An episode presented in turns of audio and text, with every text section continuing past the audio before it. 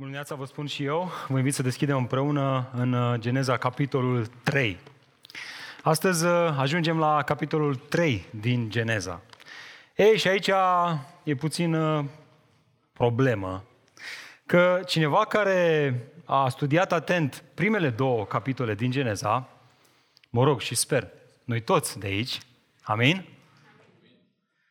Atunci când trage fie și doar un singur ochi la capitolul 3, mai pe furiș așa, va întreba, domne, n-am putea să rămânem mai bine în primele două capitole din Geneza? De ce? Păi, Geneza nu este chiar atât de plăcut. Dacă primele două capitole din Geneza sunt foarte plăcute, e, capitolul 3 nu e plăcut deloc. Iar asta se întâmplă cu atât mai mult atunci când realizezi frumusețea lucrurilor create în primele două capitole. Să nu uităm că primul capitol din Biblie se încheie cu primul quality control care s-a întâmplat vreodată, făcut de însuși Dumnezeu, cel care a creat toate lucrurile, care s-a uitat la tot ce a fost creat și iată că toate lucrurile erau nu bune, erau foarte bune. Ba mai mult, lucrurile devin ceva mai palpitante prin capitolul 2 când intră și omul în scenă și detaliile creierii omului. Acolo unde nu sunt oferite detaliile cum i-a dus Dumnezeu împreună pe Adam și Eva și am văzut asta acum două duminici, fratele Nicu a expus acel pasaj. N-am fost la biserică, dar am auzit că s-a râs, a, a fost fain. Citești la finalul capitolul, capitolului 2 aceste cuvinte. Omul și soția lui erau amândoi goi și nu le era rușine, adică nu, nu aveau rușine. Erau nerușinați, am putea spune noi. Altfel spus, cei doi se bucurau de o intimitate perfectă unul de celălalt și împreună cu Dumnezeu. Nu cunoscuseră păcatul. Și deci nici vinovăția, rușinea sau teama nu aveau remușcări. Atunci când se apropiau unul de altul și când se apropiau de Dumnezeu, bărbatul nu se întreba, bă, oare am marcat bine de 14 februarie, n-am marcat, a fost bine, n-a fost... Nu, e, nu aveau astfel de dileme. Ei, erau caracterizați, dacă vreți, de o inocență copilărească sfântă. În cuvintele lui C.S. Lewis, Dumnezeu avea întâietate în dragostea și gândurile lor fără mare efort. Curgeau lucrurile. Era, era o, o părtășie, o intimitate, o apropiere sfântă. Se apropiau unul de altul, se apropiau împreună de Dumnezeu și nu aveau remușcări, nu aveau, nu aveau nicio reținere. E bine, capitolul 3 prezintă omul gol, din nou, însă de data asta fiind rușinat și plin de teamă. Ba mai mult, capitolul 3 se încheie cu exilul omului din grădină, adică din relația asta perfectă cu Dumnezeu. Din acest context în care omul se întâlnea cu Dumnezeu în roa dimineții pentru a sta de vorbă cu El. Nu poți să nu citești capitolul 3 și să nu te întrebi ce s-a întâmplat, domne? Ce s-a întâmplat cu creația asta perfectă care, la care Dumnezeu s-a uitat și iată că toate lucrurile erau foarte bune. Și ce s-a întâmplat? Și ce a dus atâta durere, tensiuni, înstrăinare, vinovăție, teamă, rușine? Și ce a, ce a distrus prima căznicie? Ce a, ce a distrus intimitatea din, prim, intimitatea din prima căznicie și ce, ce a distrus relația lor cu Dumnezeu? E bine, Geneza 3 are menirea să răspundă la aceste întrebări. Și să nu uităm că această carte a fost scrisă inițial pentru poporul Israel, în timp ce acesta se afla în pustie. Aflat în pustie și în timp ce citeau și auzeau primele două capitole din Geneza, auzeau despre această lume perfectă, ei nu puteau să nu se întrebe, stai mă puțin că noi suntem în pustie, noi nu avem ce mânca. Hainele noastre se uzează, încălțămintea noastră se rupe. Ce s-a întâmplat? Cum ne-am ajuns noi aici în pustia asta? E bine, asta vrea Moise. El vrea să-și pună întrebarea asta. El vrea ca ei să-și pună atunci întrebarea asta și El vrea ca noi să ne punem această întrebare. Haideți să fim sinceri, nu așa? Te uiți în jur și vezi multă suferință, vezi multă durere, vezi multă boală. Deși suntem în anul 2023, parcă medicina este tot mai provocată să facă față cu toate aceste boli. Și sunt atâția oameni în spitale care suferă. Ar trebui să ne întrebăm, ce se întâmplă cu lumea asta? Cum de-am ajuns aici? Nu știu, ți-ai pus vreodată întrebarea asta? E bine, dacă ți-ai pus întrebarea asta, ești în locul potrivit, căci Geneza, capitolul 3, vrea să-ți răspundă la această întrebare. Acesta este mesajul de astăzi și anume, vorbim despre omul păcătos. Dar nu doar despre omul păcătos, ci de omul păcătos și mai e ceva important acolo, și anume consilierul lui. În doar câteva versete, foarte rapid, deși nu pot să promit că și predica va fi foarte rapidă, avem o întâmplare unică, dar care sublinează un adevăr universal adresat celor care au urechi de auzit, ceea ce Duhul Sfânt, prin Geneza, vrea să spună bisericii astăzi. Și știți care este esența? Dacă ți notițe, notează Asta este ideea centrală a acestui mesaj, și anume, dragilor, neascultarea primilor oameni de Dumnezeu, să știți, se află la baza neascultării tuturor oamenilor. Și anume, știți ce? Vom vedea astăzi, sper, cu ajutorul Duhului Sfânt. O dobândire de înțelepciune printr-un alt consilier, unul paralel cu cuvântul revelat de Dumnezeu. Haideți să dacă ideea asta stă în picioare. Dacă aveți o Biblie, vă rog să deschideți împreună cu mine în Geneza, capitolul 3, și dacă ați ajuns acolo, vreau să aud și eu un amin. Ok, sunteți deja acolo. Ascultați ce spune cuvântul lui Dumnezeu. Citim de la versetul 1 până la versetul 13. Și arpele era mai viclean decât orice vietate a câmpului pe care o făcuse Domnul Dumnezeu. El i-a zis femeii, Zis oare Dumnezeu să nu mâncați din orice pom din grădină? Femeia a răspuns șarpelui, putem să mâncăm din rodul pomilor din grădină, dar despre pomul care este în mijlocul grădinii, Dumnezeu a zis să nu mâncați din el și nici să nu-l atingeți, ca nu cumva să muriți. Dar șarpele i-a zis femeii, sigur nu veți muri, Căci Dumnezeu știe că în ziua în care veți mânca din el, vi se vor deschide ochii și veți fi ca Dumnezeu, cunoscând binele și răul. Când femeia a văzut că pomul era bun pentru hrană, că era o plăcere pentru ochi și că pomul era de dorit ca să facă pe cineva înțelept, a luat din rodul lui și a mâncat. I-a dat și soțului ei, care era cu ea, și a mâncat și el. Atunci li s-au deschis ochii la amândoi și au cunoscut că sunt goi.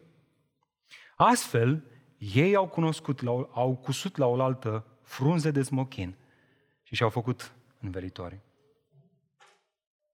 Ei au auzit glasul Domnului Dumnezeu care umbla prin grădină în adierea zilei și s-au ascuns de fața Domnului Dumnezeu printre pomii din grădină. Dar Domnul Dumnezeu l-a chemat pe Adam și a zis, unde ești? El a zis, am auzit glasul tău în grădină, dar mi-a fost teamă pentru că eram gol. De aceea m-am ascuns. Dumnezeu a zis, cine ți-a spus că ești gol? Ai mâncat cumva din pomul din care ți-am poruncit să nu mănânci? Omul a răspuns, Femeia pe care mi-ai dat-o ca să fie cu mine, ea mi-a dat din pom. Și am mâncat. Atunci Domnul Dumnezeu i-a zis femeii, ce ai făcut? Femeia a răspuns, șarpele m-a înșelat și am mâncat. Până aici cuvântul Domnului. Haideți să mai ne plecăm capetele încă o dată și să ne rugăm Domnului. Să știți, dragilor, astăzi ne uităm la un pasaj pe care poate că îl putem reda pe de rost. Îl știm bine, mulți dintre noi. Și asta e o capcană, să crezi că îl știi. Să-l știi și totuși să nu fie o realitate vie în viața ta și în viața mea. Așa că avem nevoie să ne rugăm ca Duhul lui Dumnezeu să ia acest cuvânt și să vorbească inimilor noastre. Roagă-te împreună cu mine. Hai să ne plecăm capetele să ne rugăm. Doamne, îți mulțumim așa de mult pentru această șansă extraordinară să studiem acest pasaj pe care Duhul Tău cel Sfânt a vrut să-l avem în Scripturi. A fost în voia Lui, a fost în planul Lui. A vrut să-l avem, a vrut să-l studiem astăzi. Însă, dacă Duhul Tău cel Sfânt nu ia acest cuvânt să-l aplice inimilor noastre, este doar un act oratoric, o altă predică. Și apoi ne ducem fiecare și ne vedem de treaba noastră.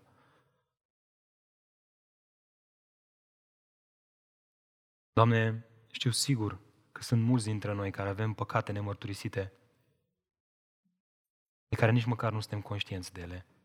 Și tot ce facem este exact ca primii oameni, să folosim înțelepciunea lumii ca să ne scuzăm, ca să ne ascundem.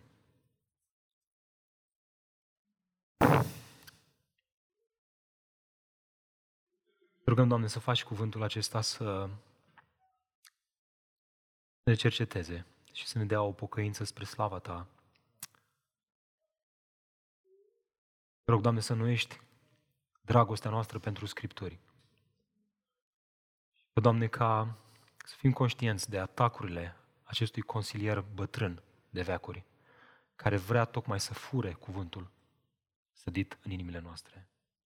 Numele Iisus Hristos ne-a rugat toate acestea, dependenți fiind de Duhul Tău și de lucrarea Lui extraordinară în inimile noastre.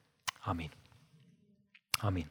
Iată întrebarea cu care plonjăm în acest text, pe care, repet, probabil că îl știm foarte bine, și anume, bun, dacă dobândirea înțelepciunii printr-un alt consilier, unul paralel cu cuvântul lui Dumnezeu, este păcatul care stă la baza oricărui păcat, atunci vreau să știu ce presupune această dobândire de înțelepciune prin acest consilier bătrân numit șarpele? E bine, când mă uit în acest text, văd trei răspunsuri. Dacă ții notițe, notează-le și meditează la ele săptămâna asta. Iată primul răspuns, și anume, știți care? De aici începe totul, dragilor. Și anume, începe de la o dezbatere a cuvântului lui Dumnezeu. Deci vreau să vedem asta în text. Uitați-vă cu mine în versetul 1. Șarpele era mai viclean decât orice vietate a câmpului pe care o făcuse Domnul Dumnezeu. E, acum că tot vorbim despre dezbatere, tu cu toată inima deschizi Scriptura și o citești, ești în Geneza 1, o ieși și tu de la capăt, că așa e potrivit, cartea să începe de la capăt, și nici n-ai trecut două pagini, că găsești scris în această Biblie că e un șarpe vorbitor. Acum, noi toți am fost la grădina zoologică și am văzut poate papagal vorbitor, dar șerpi vorbitori n-a văzut nimeni, nu știu, a văzut careva? Vrem să dezbatem, frate. Vrem să știm care e treaba, domne, cu șarpele ăsta vorbitor. Și, auzi, nimic în neregulă. Hai să dezbatem, ok. Dar vreau să fii conștient că sunt două moduri prin care putem dezbate.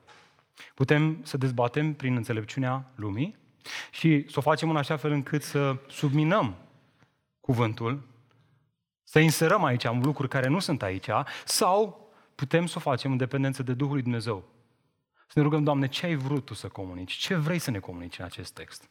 Mă rog și sper și îmi propun. Și m-am rugat toată săptămâna ca Duhul Domnului să ne dea harul acesta să vedem ceea ce Duhul Dumnezeu vrea să vedem în acest pasaj. Să ne plasăm în prima categorie. Amin? Doamne ajută-ne!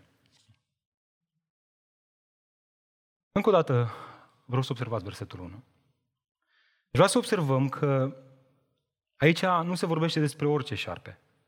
Observați asta în text. Ci despre unul anume, cel care era mai viclean decât orice vietate a câmpului. Este ca și cum ai spune astăzi într-o clasă de elevi, Radu este șeful clasei. Similar, șarpele acesta era primul în clasa vieț- viețuitoarelor câmpului. Dumnezeu îl făcuse așa. Era reprezentantul, era primul. Era cel care reprezenta aceste viețuitoare. Dumnezeu l-a creat, este creația lui, șarpele. Ok? Vedeți asta în text. El l-a creat. Ori asta ne conduce la următoarea întrebare și anume, în ce fel era el viclean? E bine, autorul nu descrie șarpele în felul în care o face doar pentru că avea și el nevoie de un adjectiv și a nimerit viclean. Sau, depinde ce traducere ai, șiret.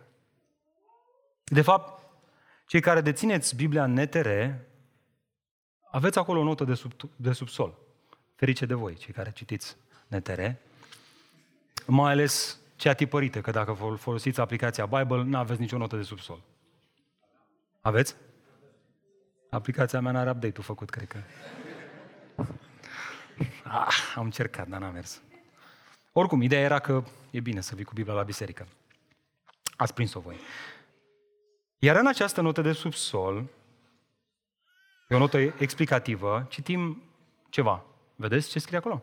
Termenul ebraic pentru viclean, arum, este similar cu termenul ebraic pentru gol, și anume arom, care descrie omul la finalul capitolului 2, adică un joc de cuvinte, intenționat, care vrea să ne comunice ceva. Iar ideea este asta, șarpele acesta, prin intervenția sa, prin sfaturile sale, prin, prin dialogul cu femeia, face ceva că îl conduce pe om, atât pe Adam și pe Eva, de la a fi gol și a nu-i fi rușine, de a nu le fi rușine, la a fi goi și a le fi rușine. Altfel spus, de la inocență la vinovăție, la rușine, la teamă și separare de Dumnezeu. Dragul meu, dacă, dacă și tu te lupți cu vinovăția, cu rușinea, cu teama, știi, Geneza 3 este un text extraordinar la care poți să mergi. Și fă cu toată inima, căci Duhul Domnului are așa de multe de zis din pasajul acesta. E, e un izvor nesecat. Roagă-te, dacă și tu te lupți cu asta, roagă-te ca Dumnezeu să-ți vorbească astăzi. Așadar, ce-o fi, domne, cu acest șarpe arum, viclean, așa cum e tradus în Biblia noastre? E bine, înainte de a ne grăbi să răspundem, este foarte potrivit să ne întrebăm oare cum înțelegeau evreii acest termen ebraic. Acum, e o minge ridicată pe care n-am cum să nu o lovesc. De multe ori luăm Biblia, găsim anumite cuvinte acolo și ne ducem la dicționar să le definim. Greșit. Cel mai bine este să le definim cu Scriptura. Că uneori sunt traduse cu un termen care nu reprezintă sensul original a acelui termen. Și nu greșești atunci când cauți același termen în alte părți din Scriptură ca să vezi cam care e sensul cu care ei îl foloseau în vremea respectivă. E bine, dacă faci asta cu acest arum, vei găsi câteva lucruri foarte interesante, care s-ar putea să zdruncine niște credințe pe care tu le ai și le-ai acumulat de-a lungul timpului citind Biblia și le-ai apucat fără să-ți dai seama, poate. Spre exemplu, în Proverbe 22 cu 3, Solomon scria, omul chipzuit, arum, observați același termen, vede pericolul și se ascunde. Viclenia aceasta poate salva viața cuiva. Observați? Iar asta nu este ceva rău, la fel. Și în alte pasaje din Proverbe, spre exemplu 14 cu 15, cel naiv crede că crede orice vorbă, dar cel chipzuit arum. Își găsește, își gândește bine pașii. Altfel spus, cel viclean, dacă putem să-l numim așa, este chipzuit. Este atent, este grijuliu, nu lasă nimic la întâmplare. Ba mai mult, înțelepciunea strigă în Proverbe 8 cu 5, o naivilor, înțelegeți? Prudența, omrah, aceeași familie lexicală. E bine, cititorii cărții Geneza, citind Geneza 3, înțelegeau că această creatură era o creatură înțeleaptă, prudentă, strategică, care avea capacitatea de a înțelege circunstanțele, atenție, cu scopul de a le folosi în favoarea sa. Așa a creat-o Dumnezeu. Decizii care, evident, puteau fie să meargă într-o direcție rea, fie într-o direcție bună. Dar înțelepciunea în sine Viclenia asta, dacă o putem numi așa, nu este taxată aici, ci ce face el cu ea. Iată ce comenta un exeget pe acest pasaj, mi-a plăcut așa de mult că am decis să aduc pur și simplu fragmentul înaintea voastră. Citez, deși se presupune cam prin toate traducerile că arum are un sens negativ, adică viclean sau șiret, aici în Geneza 3 cu 1, o examinare mai atentă sugerează altceva. Te-ai gândit la asta vreodată? Vedeți, noi citim Biblia așa, dar nu stăm să o rumegăm. Descrierea șarpului începe cu a fi mai prudent, arum, decât toate creaturile câmpului, iar după ce a ispit-o pe Eva, încheie cu a fi mai blestemat. Arur, un alt joc de cuvinte, decât toate creaturile câmpului. Cele două rânduri sunt aproape identice în ebraică, sugerând un contrast intenționat între ele. Care este contrastul? Șarpele blestemat este pus în contrast negativ cu șarpele isteț. Precaut pozitiv inițial. Nu numai că prudent, dă mult mai sens, dă mult mai mult sens cursului narrativ al evenimentelor, dar și îl distanțează, auzi, îl distanțează pe Dumnezeu de, de la originea răului. Dumnezeu nu a făcut o făptură vicleană, a făcut o făptură înțeleaptă. Decizia șarpelui de a-și folosi prudența pentru intenții rele este ceea ce l-a condus de la favoare divină la umilire veșnică. Și ascultă, iar aceasta oferă o soluție la întrebarea veche a căderii șarpelui și a lui satana. Când s-a răzvrătit șarpele și a căzut? Aici a căzut, în Geneza 3. Astfel, Geneza 3 descrie căderea lui Adam, a Evei și a șarpelui. Dacă vreți invers, a șarpelui, a Evei și a lui Adam. Ok, bun. Am înțeles care e faza cu Arum. Dar de ce un șarpe? De ce un șarpe viclean? Dragilor, să nu uităm că poporul Israel, căruia a fost inițial adresată această carte, ieșise din robia, de unde? Din ce țară? Egipteană. Și ce este interesant? Că în mitologia antică egipteană se credea că șarpele Nehbekau, așa-l chema, era o ezeitate puternică cu origini demonice. Știți cum era ilustrat acest șarpe? Ia uitați-vă. A, nu? Parcă așa îți vine să faci. Ba mai mult, în Muzeul Metropolitan din New York City există o sculptură care datează de prin secolul III înainte de Hristos, în care, iată cum este sculptat acest șarpe egiptean. Observați, cu o siluetă umană, având o siluetă umană, ridicându-te la ridicându-se la privirile tale și la gura ta, vrând să stea de vorbă cu tine. El este consilierul, gata oricând să vină să stea de vorbă cu tine.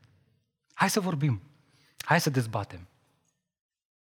El este înțelept, dar își folosește înțelepciunea având o agendă ascunsă. Având un obiectiv clar. Aș vrea să te întreb, știi care este obiectivul acestui șarpe de moarte a ființei umane? Unul clar și anume să dezbată cuvântul, ca astfel să submineze înțelepciunea de sus. Asta e pe agenda lui. El vrea să stăm de vorbă, hai să povestim, hai să bem o cafea, vorba lui Sabin. Dar pe agenda lui nu este hai să prețuim Scriptura, ci este hai să o dezbatem în așa fel încât să o disprețuim. Este ideea.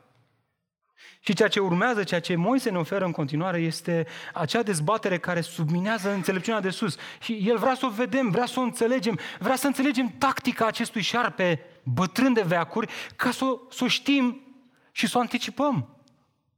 Ia uitați-vă, mai întâi, totul începe cu a pune la îndoială cuvântul lui Dumnezeu. Întrebarea cu care șarpele se apropie de Eva este cât se poate de subtilă. El nu atacă direct cuvântul lui Dumnezeu ci introduce prezumția că, domne, și cuvântul lui Dumnezeu ar trebui să fie analizat și cântărit. Observați asta în text. A zis oare Dumnezeu? Chiar a zis Dumnezeu să nu mâncați din orice pom din grădină? Altfel spus, cam rău acest Dumnezeu. Ia auzi, nu va da voie să mâncați din toți pomii. Ce șmecher. Ce viclean. Ce obraznic. Dumnezeu fusese generos și dăduse omului libertatea de a mânca din toți pomii grădinei. Doar un singur a fost interzis. Și el sucește lucrurile în așa fel încât să pună la îndoială cuvântul lui Dumnezeu. Șarpele a analizat atent lucrurile și a zis, hai să o ispitesc pe Eva. Și o să o ispitesc cu, cu pixul roșu. Și o să-i prezint pixul roșu și o să zic, uite ce culoare e, culoarea Ferrari. Da, bă, ia uite, mă. Când nu mai vede Eva decât pixul roșu. Sau, mă rog, zeanta verde. Bărbații știu. și uite, așa începe dezbaterea. Dar de ce a zis Dumnezeu să nu iau pixul roșu de culoare Ferrari? Dar ce are? Că mi-e place. Îl vreau. Hai să discutăm, hai să dezbatem. Și lucrurile nu se opresc aici, ci mai fac un pas. Așa începe dezbaterea uh, care apoi face următorul pas și duce la a dilua cuvântul și a adăuga la cuvântul lui Dumnezeu. Observați asta în versetul 2 și 3, uitați-vă cu mine. Aveți Biblie deschise? Țineți-le deschise că poate eu zic o prostie. Femeia i-a răspuns șarpelui. Putem să mâncăm din rodul pomilor din grădină, dar despre pomul care este în mijlocul grădinii, Dumnezeu a zis să nu mâncați din el și nici să nu-l atingeți. Ca nu cumva să muriți. Acum, deși Dumnezeu spusese că omul poate să mănânce după plăcere liberă din orice pom din grădină, în discuția cu consilierul său, femeia diluează aici cuvintele lui Dumnezeu, deoarece uită să amintească de această libertate. Dacă vreți, avem aici primul legalist al Bibliei, și anume Eva. Ba mai mult, ea adaugă ceva, nu doar că uită, diluează, uită să zică de acea libertate, și aici e o discuție. Poate că a uitat Adam să-i zică, poate că Adam e vinovat, nu știu. Vă dau gloanțe în discuțiile cu... Dar și, dar și adaugă ceva. Și anume, să nu mănânce. A, sunteți atenți? Să nu atingă, observați? Și nici să nu-l atingeți. Ia uitați-vă, faceți o comparație. A zis Dumnezeu să nu-l atingă pomul? Nu. Dumnezeu nu a spus să nu fie atins. Pur și simplu, nimeni nu este în stare, în Geneza 3, să redea corect ce a spus Dumnezeu. E, e ca atunci când două persoane stau de vorbă, au Biblia pe masă, slash în buzunar, se discută despre ceva din cuvântul lui Dumnezeu, toată lumea parafrazează, toată lumea diluează și adaugă, dar nimeni nu vrea să deschidă Scriptura. Nimeni nu are curaj să zică, dar hai mă să citim Scriptura, frate, să vedem ce scrie acolo. Cam, cam așa. Zici că este un dialog între doi copii care dezbat ce a spus mama legat de cât timp au voie pe tabletă. Mama a zis, aveți voie doar o oră. Fratele mai mare. Chiar a zis. A zis o oră, dar azi e miercuri. Miercurea nu se aplică. Azi e miercuri, domne. Și fratele mai mic, da, bă, frate, mama a zis în general că avem o, o oră voie, dar azi e miercuri. Și miercurea e diferită de joia. Da? Azi avem voie mai mult. Și care e ideea dialogului? Care-i, care ideea? Vrea să, vrea să ne arate Moise aici, să reducă din intensitate cuvântul lui Dumnezeu. Uitați-vă cu mine versetul 4. Toate astea se acumulează Până în punctul în care șarpele îi zice femeii, a, mă, sigur nu veți muri, căci Dumnezeu știe că în ziua când veți mânca din el, vi se vor deschide ochii și veți fi ca Dumnezeu, cunoscând binele și răul. Observați? Diavolul pune un mare nu în fața ceea ce a spus Dumnezeu. Ca, ca un frate mai mare viclean, care îi spune sorei sale, nu a spus chiar așa mama, Așa face și el. Și apropo, într-un sens, șarpele este fratele mai mare, că el a fost primul creat. Șarpele a fost creat și apoi omul a fost creat. El a observat șmecherul de el și acum zice, bă, eu vreau să mă răzvrătesc, hai să-l iau și pe Adam cu mine în povestea asta. Ceea ce spune șarpele aici nu este, domnule, adevărat. Nu există, domnule, consecință pentru păcat Omul nu va, nu va muri, ci din potrivă, hai să zic, îi se vor deschide ochii, va fi ca Dumnezeu, cunoscând binele și răul. Cu alte cuvinte, prin asta, șarpele pune la îndoială bunătatea și generozitatea lui Dumnezeu, dar și judecata lui Dumnezeu. Este pentru prima dată când se pune la îndoială judecata lui Dumnezeu. Nu o să fie așa. O să vezi că n-ai nicio consecință. Dumnezeu spune, dacă păcătuiești, mori. Șarpele, consilierul bătrân vine și spune, nu e mă chiar așa. Nu e chiar așa. E, lasă că o să vezi că o să fie bine. Nu sunt consecințe pentru păcat. E și ciudat să vorbești în anul 2023 despre un foc care nu se mistuie, nu? Iad veșnic. Cine mai crede într-un iad veșnic?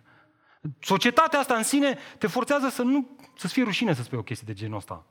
Nu e, domne, nu sunt consecințe. Într-un final toți vor fi cumva mântuiți. Cumva se va întâmpla asta. Asta e vocea consilierului bătrân de veacuri, care vrea să submineze cuvântul lui Dumnezeu. Știți ce este interesant? Că șarpele avea dreptate. Parțial avea dreptate. Uitați-vă cu mine versetul 22. Atunci Domnul Dumnezeu a zis, după ce i-au fost neascultători, iată-l, iată, omul a ajuns ca unul dintre noi, cunoscând binele și rău. Observați? Acest consilier își folosește viclenia, amestecând adevărul cu minciuna, ca astfel să conducă omul la a nu asculta cuvântul lui Dumnezeu. Mărturisesc că am văzut asta pentru prima dată în Geneza. Aș vrea să vă întreb, și sper să o vedeți și voi, cum au apărut toate lucrurile foarte bune din Geneza 1 și 2? Cum au apărut? Dumnezeu a zis și a fost. Deci, prin ce intermediu? Prin? Prin cuvânt. Ce atacă șarpele? Atunci când cuvântul este atacat, totul se duce de răpă. Atunci când iei cuvântul relaxat, ceea ce urmează e dezastru. Așa a fost și așa va fi mereu. Asta, asta vrea să facă șarpele.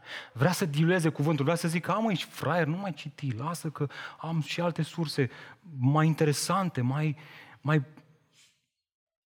Lasă. Oare nu asta spunea, oare nu asta vedea Ioan în Apocalipsa despre acest șarpe și scria, Marele dragon a fost aruncat și anume șarpele cel vechi, numit diavolul și satan, cel care duce în rătăcire întreaga omenire. Asta e schema lui. Să ducă oamenii în rătăcire. Și cum îi duce în rătăcire? Subminând cuvântul. A fost aruncat pe pământ, iar împreună cu el au fost aruncați și îngerii lui. Dragilor, tactica aceasta de înșelare o regăsești mereu în lupta omului cu păcatul. O regăsesc în viața mea și sunt convins că este și în viața ta. Atunci când ești ispitit, omul pornește o dezbatere. O dezbatere cu cuvântul lui Dumnezeu în care consilierul acesta vine și el. Și cuvântul nu este atacat direct, dar este pus într-o lumină încât ajungi să zici cuvântul nu este chiar așa important. Și are, are tactica lui, știi ce tactică folosește? Să te facă să crezi că dacă vei asculta de cuvântul lui Dumnezeu, vei fi nefericit. Nu va fi bine. Uite Dumnezeu. Dumnezeu vrea să-și rețină binecuvântările. Nu vrea să ți le dea cu mână largă. Uite, vezi pomul ăsta? Ce bine arată? Ia uite ia uite. Hai, ia din el. Vezi, Dumnezeu n-a vrut să vă dea asta, că asta ar fi fost ceva tare dacă vă dea, n-a vrut să vă dea asta. E rău Dumnezeu. Când, când vrei să, să începi relații intime, sexuale în afara căsătoriei și vine consilierul și zice, a, mă, că nu e chiar așa, mă, de ce să fie păcat? De ce trebuie neapărat să fie în cadrul căsătoriei? Și te duci înainte, după aia vine amarul și suferința. Și ce prost am fost. Ce prost am fost. Exemplele pot să continue. Aceeași schemă. Aceeași schemă. Iar și iar. Iar și iar.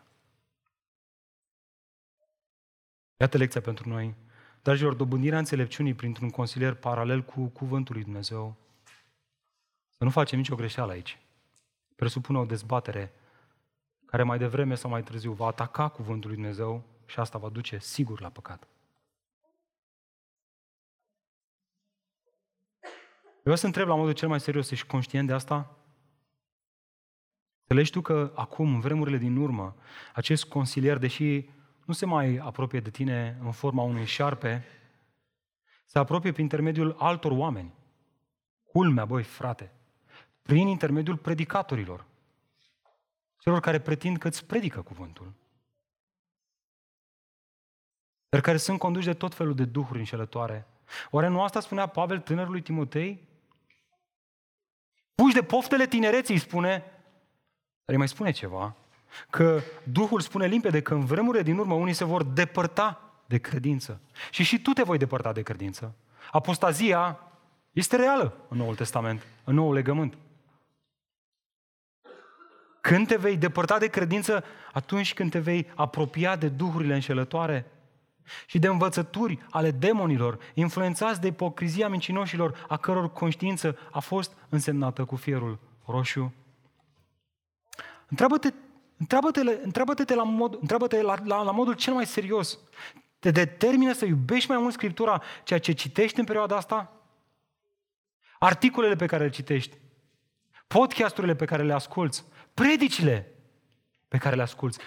Te fac acestea să iubești mai mult Scriptura, să o prețuiești mai mult sau să o iei mai relaxat? Să zici, da mă, Scriptura. Hm.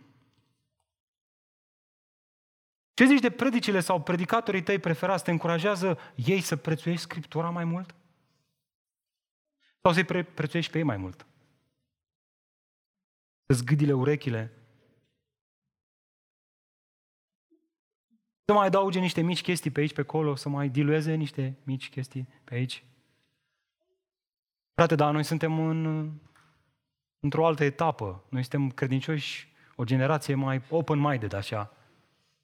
Părinții noștri erau mai înguști așa la minte. Ei ziceau că la biserică trebuie să vii doar în fustă și în batic. Apropo de modestie. Noi suntem mai, am descoperit niște chestii aici, suntem... Și da, poate că am descoperit, și da, poate că părinții noștri erau legaliști, se luptau cu asta. Dar nu cumva noi am ajuns în extrema cealaltă? Nu știu voi, dar eu mi-am văzut părinții mei care sunt aici la biserică, cu luptele lor, cu legalismul, M-au crescut de mic, îi vedeam cum citeau Scriptura. Citeau pe Biblie, cum se zicea pe atunci. Zilnic, frate. Iubeau Scripturile. Citeau dimineața, îi vedeam, citeau seara înainte de culcare. Prețuiau Scripturile, așa m-au crescut. Întrebare, oare copiii noștri ne văd pe noi că prețuim Scripturile în același fel? Aici atacă diavolul. El știe că dacă atacă aici, dacă vei fi relaxat în privința asta, toate se vor dărâma ca niște piese de domino.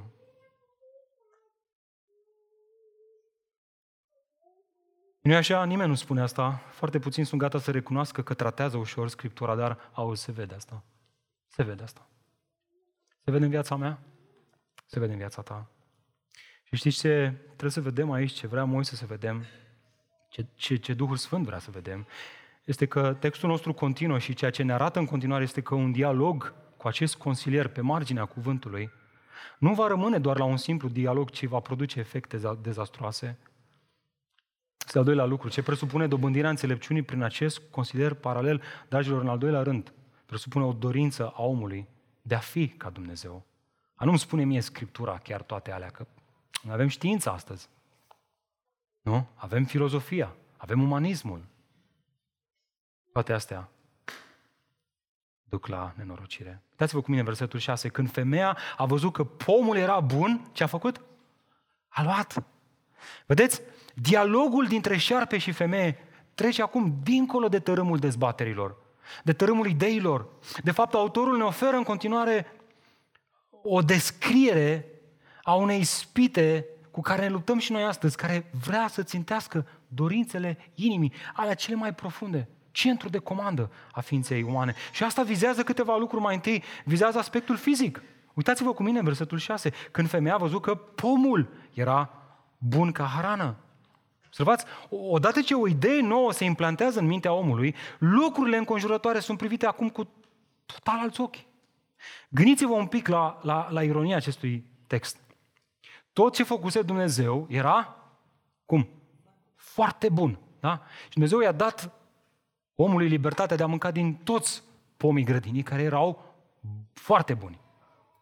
Cu excepția unui singur. Acestui pom. Ce face femeia? În urma acestui dialog, culmea, ajunge să vadă fix acest pom interzis ca fiind bun. Observați? A văzut acest pom că era bun. Păi frate, ți-a cășunat pe ăsta. Ai o grămadă de pome aici. Nu, frate, nu-s buni. Pixul roșu, de culoare Ferrari neapărat. Până nu-mi dai pixul la roșu, nu știu, ziceți voi, elefantul roz. Orice. Se pune pata pe ceva, anvelope Michelin. A? Vorbesc pe limbajul băieților. Se pune pata pe anvelope Michelin și frate, Vrei numai, nimic nu mai e bun. Doar lucrul ăla pe care îl vrei tu. Aspectul, aspectul fizic. El nu se oprește aici. Ce urmează vizează aspectul sufletesc, uitați-vă cu mine. A văzut că era o plăcere pentru ochi, pofta ochilor. Ideea subliniată aici este cea de încântare. Nu doar că i-ar fi ținut de mâncare. Nu era, miza nu era doar asta. Să nu-i mai ghiore mațele, că dacă era o chestie de ghiorit mațele, avea o grămadă de variante. Dar pomul ăsta, neapărat pomul ăsta ar fi adus încântare. Cele două aspecte, fizic și sufletesc, dragilor, merg mereu mână în mână. Noi adesea le separăm în analiza noastră, dar ele sunt întrepătrunse. Una are impact asupra celelalte și invers.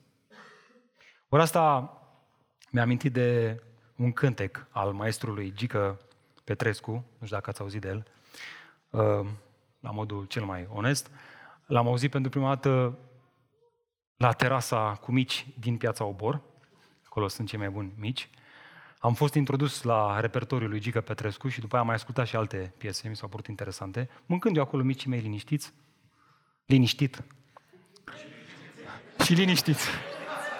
Adevărat, adevărat. Începe să cânte.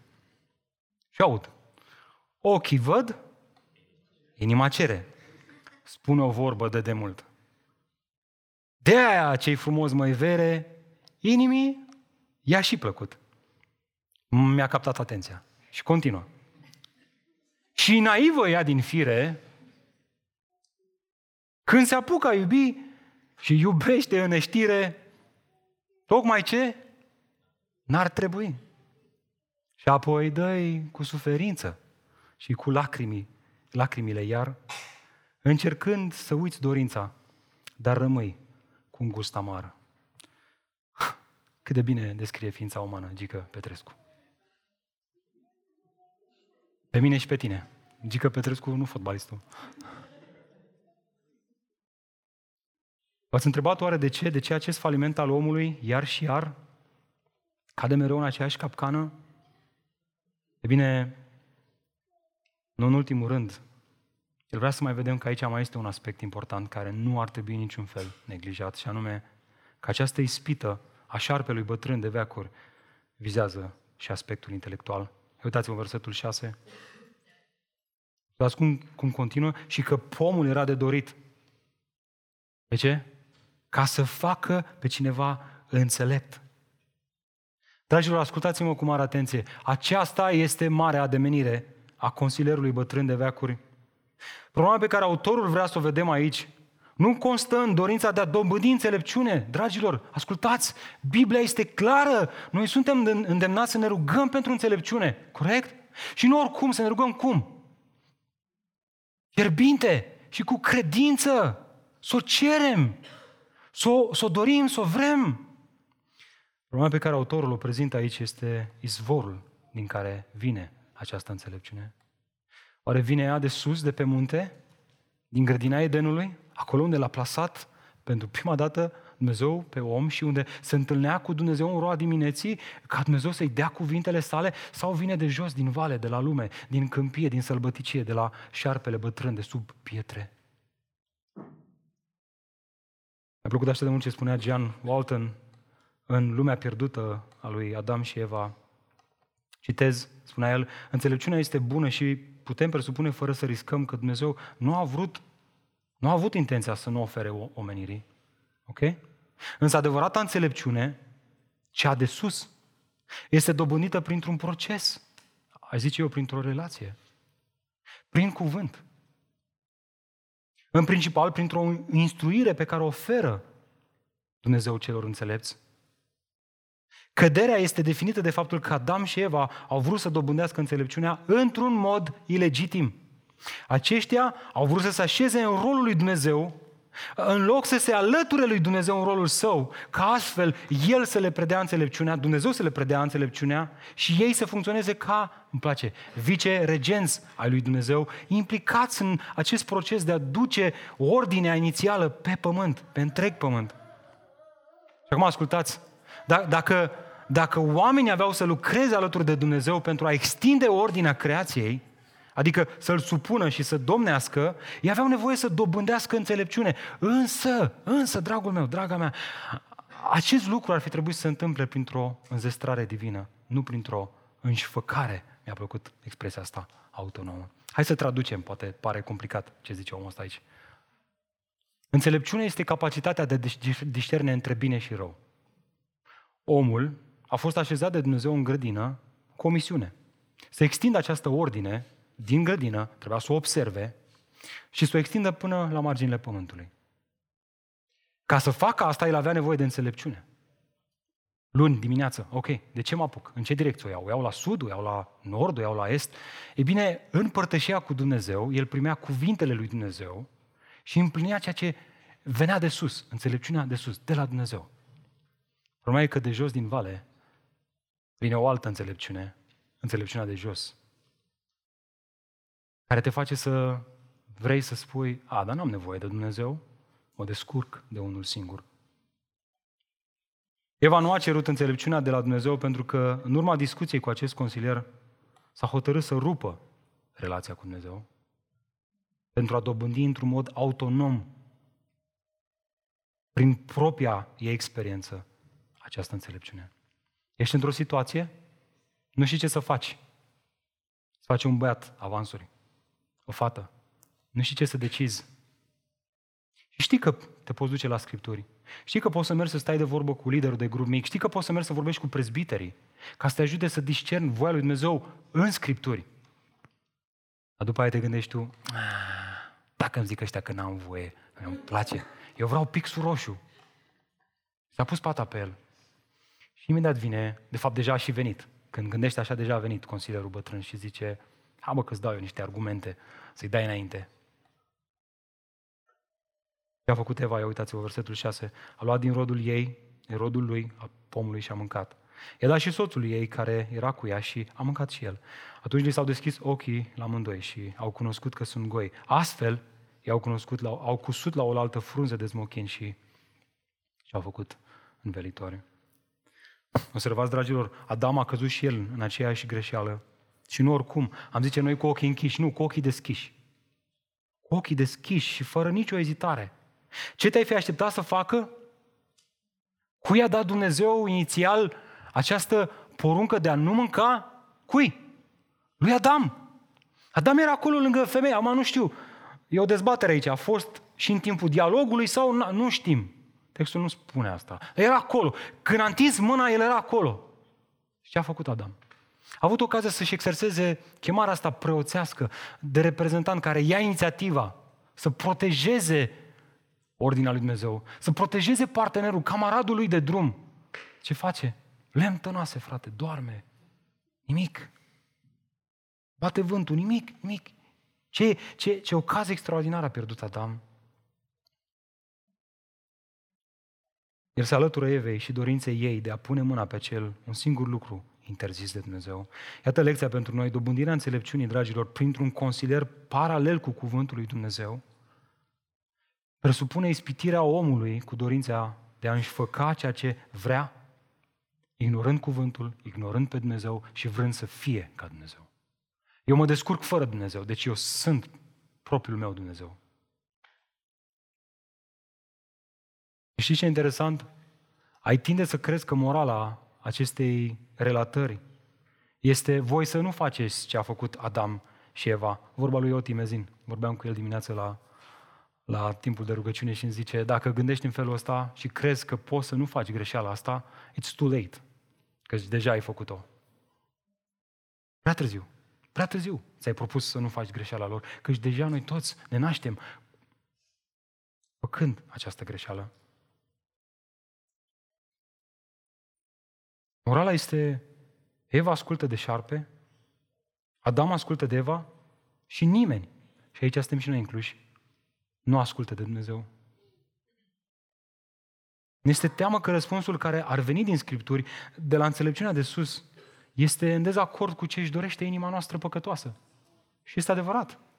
Astfel căutăm un parteneriat cu un alt consilier care să ne țină partea, care să dilueze, să reinterpreteze și să facă cuvântul să scadă în intensitate. O, și lumea este plină de astfel de consilieri. Ești conștient de asta? Ești conștient de asta? Sunt conștient de asta. Suntem noi în alertă. Mi-a plăcut ce spunea Bonhoeffer în cartea lui Spita. El spunea, citez, cu o putere irezistibilă, dorința pune stăpânire peste carne. De natura noastră păcătoasă. Nu contează ce are în vedere. Ascultă, fie dorința sexuală, fie ambiția, fie mândria, fie dorința de răzbunare. Mamă, când, când, când se pune pata să te răzbuni pe cineva, malefic. Sau chiar iubirea de faimă sau putere, fie lăcomia de bani, bucuria în Dumnezeu este stinsă în acele momente în noi și astfel noi căutăm toată bucuria în ceea ce a fost creat. Avem impresia că dacă nu punem mâna pe ce a fost creat, nu o să fim bucuroși. În aceste momente Dumnezeu devine ireal pentru noi, în timp ce doar dorința noastră pentru ceva creat rămâne reală. Pofta care se trezește acoperă mintea și voința omului în întuneric profund. Puterea de a discerne clar în acele momente și de a lua o hotărâre sunt luate de la noi. Întrebările se introduc pe ele însele. Chiar este păcat ceea ce carnea își dorește acum? Domne, chiar, chiar nu mi este permis că vreau așa de mult pixul roșu. Astfel totul în mine se ridică împotriva, în mod ultim, a cuvântului lui Dumnezeu. Conștient de asta? Biserică M28. Așa să te întreb, care este alternativa? Poate că chiar acum treci printr-o perioadă în care, am frate, te, te, te, te zdruncină, te lupți. Acel copil i-a zis mama să nu pună mâna pe tortul din frigider și în timp ce el era cu mâinile în tort, știți povestea, nu? Îl întreabă, ce faci mai aici? Mă lupt cu ispita. El e băgat în tort, dar se luptă cu ispita. Știți care este răspunsul? Răspunsul este oferit de Iacov. Dacă vreunea dintre voi îi lipsește înțelepciunea, ce să facă? Să o ceară. De ce să o ceară? Pentru că știe că îi lipsește. Să o ceară de la Dumnezeu, care dă tuturor, ascultați, ce generos este Tatăl nostru din ceruri. Nebun să fii să te duci la înțelepciunea lumii. Nebun să fii să te duci la înțelepciunea lumii. Îl ai pe Tatăl din ceruri, care a dat cuvântul și promite că ne dă cu mână largă, cu generozitate și fără să mustre, auzi?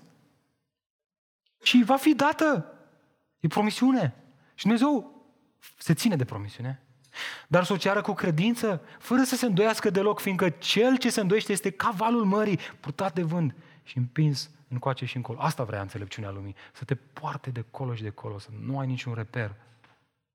Vedeți cu ce începe înțelepciunea, dragilor? Cu smerenia de a recunoaște că ne lipsește.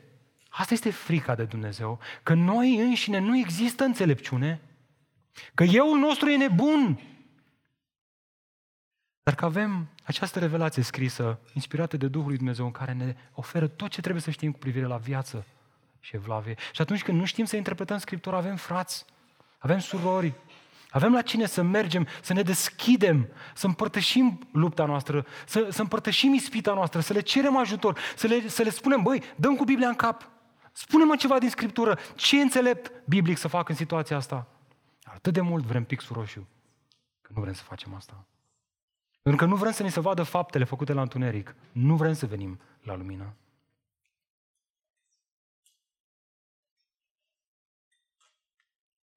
Doamne, ajută-ne să vedem lucrurile astea. Deci, câți dintre noi nu am lăsat cuvântul deoparte pentru a ne satisface foamea sufletului prin atât de multe alte mijloace? Care a fost efectul? Știți voi bine. Vinovăție, rușine, teamă și separare de Dumnezeu. Dar autorul nu vrea să lase lucrurile aici. El are o veste bună pentru noi și continuă cu ea. Ce presupune dobândirea înțelepciunii prin acest consilier paralel, nu în ultimul rând, asta presupune o ascundere de fața lui Dumnezeu. Uitați-vă cu mine, versetul 8. I-a auzit glasul Domnului Dumnezeu care umbla prin grădină în adierea zilei și s-au ascuns de fața Domnului Dumnezeu printre pomii din grădină. Vedeți? Adam și Eva au vrut să cunoască precum Dumnezeu, atât binele cât și răul, dar au ajuns să vadă răul și să se vadă pe ei păcătoși. Astfel și-au pierdut inocența și au gustat rușinea. Astfel, cu disperare, au încercat să o acopere. Acum vinovăția și teama le-a cuprins inima. Ce face Dumnezeu? Aș vrea să vedeți în text ce face Dumnezeu în situația asta. Avem cea mai sumbră, o prima zi sumbră din istoria omenirii. Ce face, dragilor Dumnezeu? Mai aveți Biblie deschise? Cu toate astea, ceea ce este remarcabil este că Dumnezeu se plimbă prin grădină chiar și în această zi. O zi întunecată. O zi în care omul perfect este neascultător de Dumnezeu. Ba mai mult, această plimbare a sa, înțeleasă în contextul cărții Geneza, nu ar trebui privită ca fiind o banală plimbare a lui Dumnezeu în roa dimineții să vadă dacă au apărut ghiocei sau nu. Acest verb a umbla, dragilor, este foarte special în cartea Geneza.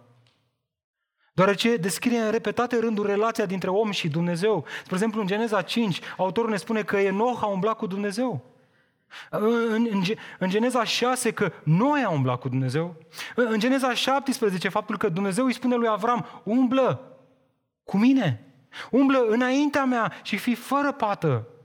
Iar în Geneza 24, la finalul vieții lui Avram, găsim scris că el afirmă asta, Domnul înaintea căruia am umblat. E bine, la început, Dumnezeu este cel care umbla prin grădină ca să se întâlnească cu omul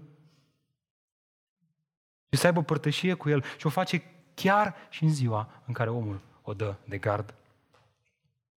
Este ca atunci când părinții se întorc acasă, mama care a spus copiilor că doar o oră au voie pe tabletă și ei s-au jucat până s-au bătut pe tabletă și au spart tableta. Acum a intrat mama în casă și liniște de plină. Ăștia se ascund.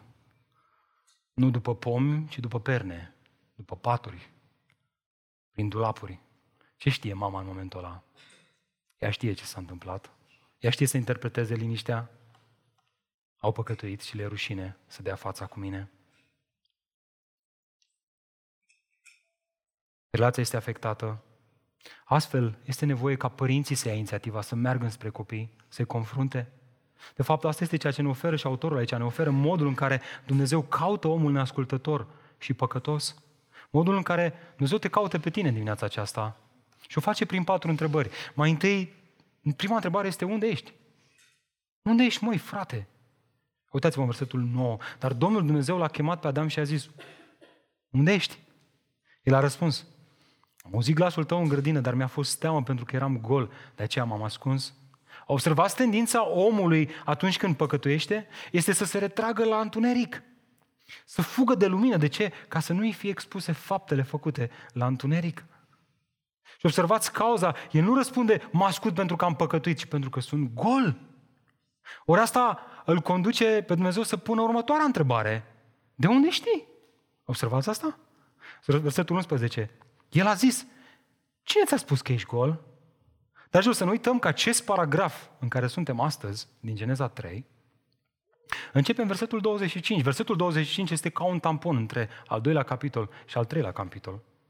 La finalul capitolului 2 găsim scris că omul și soția lui erau amândoi goi și nu le era rușine.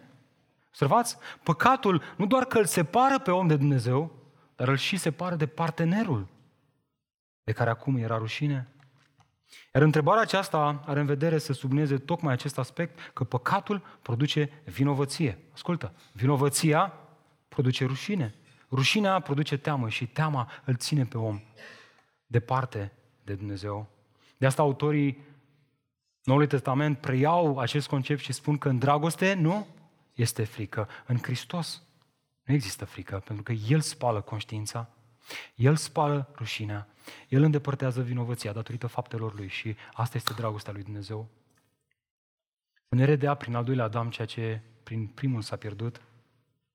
Căznicia lui Adam și Eva, care cândva era perfect, era acum perturbată de păcat, să știți că același lucru se întâmplă și astăzi. Păcatul distruge nu doar intimitatea cu Dumnezeu, ci și intimitatea cu partenerul. Păcatele nemărturisite în cadrul căsniciei, neaduse la lumine, produc vinovăție, rușine și teamă. Și asta îi separă pe cei doi. Vedeți că am fost ieri la frizerie, se vede, nu? Nu știu cum am așa o chestie că se deschid frizere ăștia de față de mine. Și zice, am încercat să-i spun Evanghelia și zice, bă, te văd așa mai, mai deschis. Bă, cum să fac să scap și eu de curvie? Căsătorit cu un copil. Și soția însărcinată. Și am zis, bă, nu-i dau vestea bună, îi zic vestea rea, frate. Îi zic, bă, o, ăștia ca tine n-ajung în Părăția Lui Dumnezeu. Știi ce a făcut? A, bă, că nu, că eu n-am gagică, eu nu sunt chiar așa rău ca alții. Uite, de fapt, sunt alte contexte în care, știi? Zic, ia uite mă, frate, exact același lucru. Iată următoarea întrebare. Ai făcut ce nu trebuia? Ai mâncat cumva din pomul din care ți-am poruncit? Atenție, ți-am poruncit să nu mănânci. Omul a răspuns. Ce a răspuns? Ia uitați-vă și voi. Femeia pe care mi-ai dat-o ca să fie cu mine, ea mi-a dat din pom și am mâncat. Ce face Adam? Caută vinovați. În loc să-și recunoască greșeala, caută țapii spășitori. În loc să spună, este vina mea. Eu trebuia să păzesc și n-am păzit. Eu trebuia să-mi păzesc partenerul și n-am păzit partenerul. Eram acolo lângă ea. N-am făcut nimic. Ba, el merge mai departe și el zice, femeia asta are o parte de vină, dar realitatea nebună pe care o credea el este că, de fapt, Doamne, dacă stau să mă gândesc mai bine, am ce, ce am cu tine. Că până să mi-aduci pe Eva, eram binișor aici în grădină, mă jucam jocurile mele, eram, eram în lumea mea, nu mă trăgea nimeni la răspundere, nu plângeau copiii prin casă. Femeia asta, ia uite, tu mi-ai adus-o. I-a plăcut când i-a adus-o, când i-a prezentat-o. Ah. Acum nu-i mai place. Joacă, joacă cartea vinovățirii. Iată și ultima întrebare. Ce ai făcut? Deci Domnul Dumnezeu a zis femeii, ce ai făcut? Femeia a răspuns, șarpele m-a înșelat și am mâncat. Observați ceva evident în aceste versete? Ascultă. Dumnezeu i-a dat lui Adam porunca de a nu mânca din acest pom. Corect? El avea responsabilitatea să-i spună femeii și să o protejeze pe femeie. Întrebare. Pe cine a ispitit șarpele? Ha? Observați? Observați inversarea de roluri. Ce, ce jmecher e diavolul ăsta. Nenorocitul. Putem să spunem asta. Eva. Este o răsturnare de roluri de, între bărbați și femei. Exact ce face societatea noastră astăzi, din, din, din răzputeri. A, altă întrebare importantă. Cine este primul chemat la socoteală? Ha? Șarpele, nu? Nu, nu. Adam este chemat. Căci lui a fost încredințată porunca.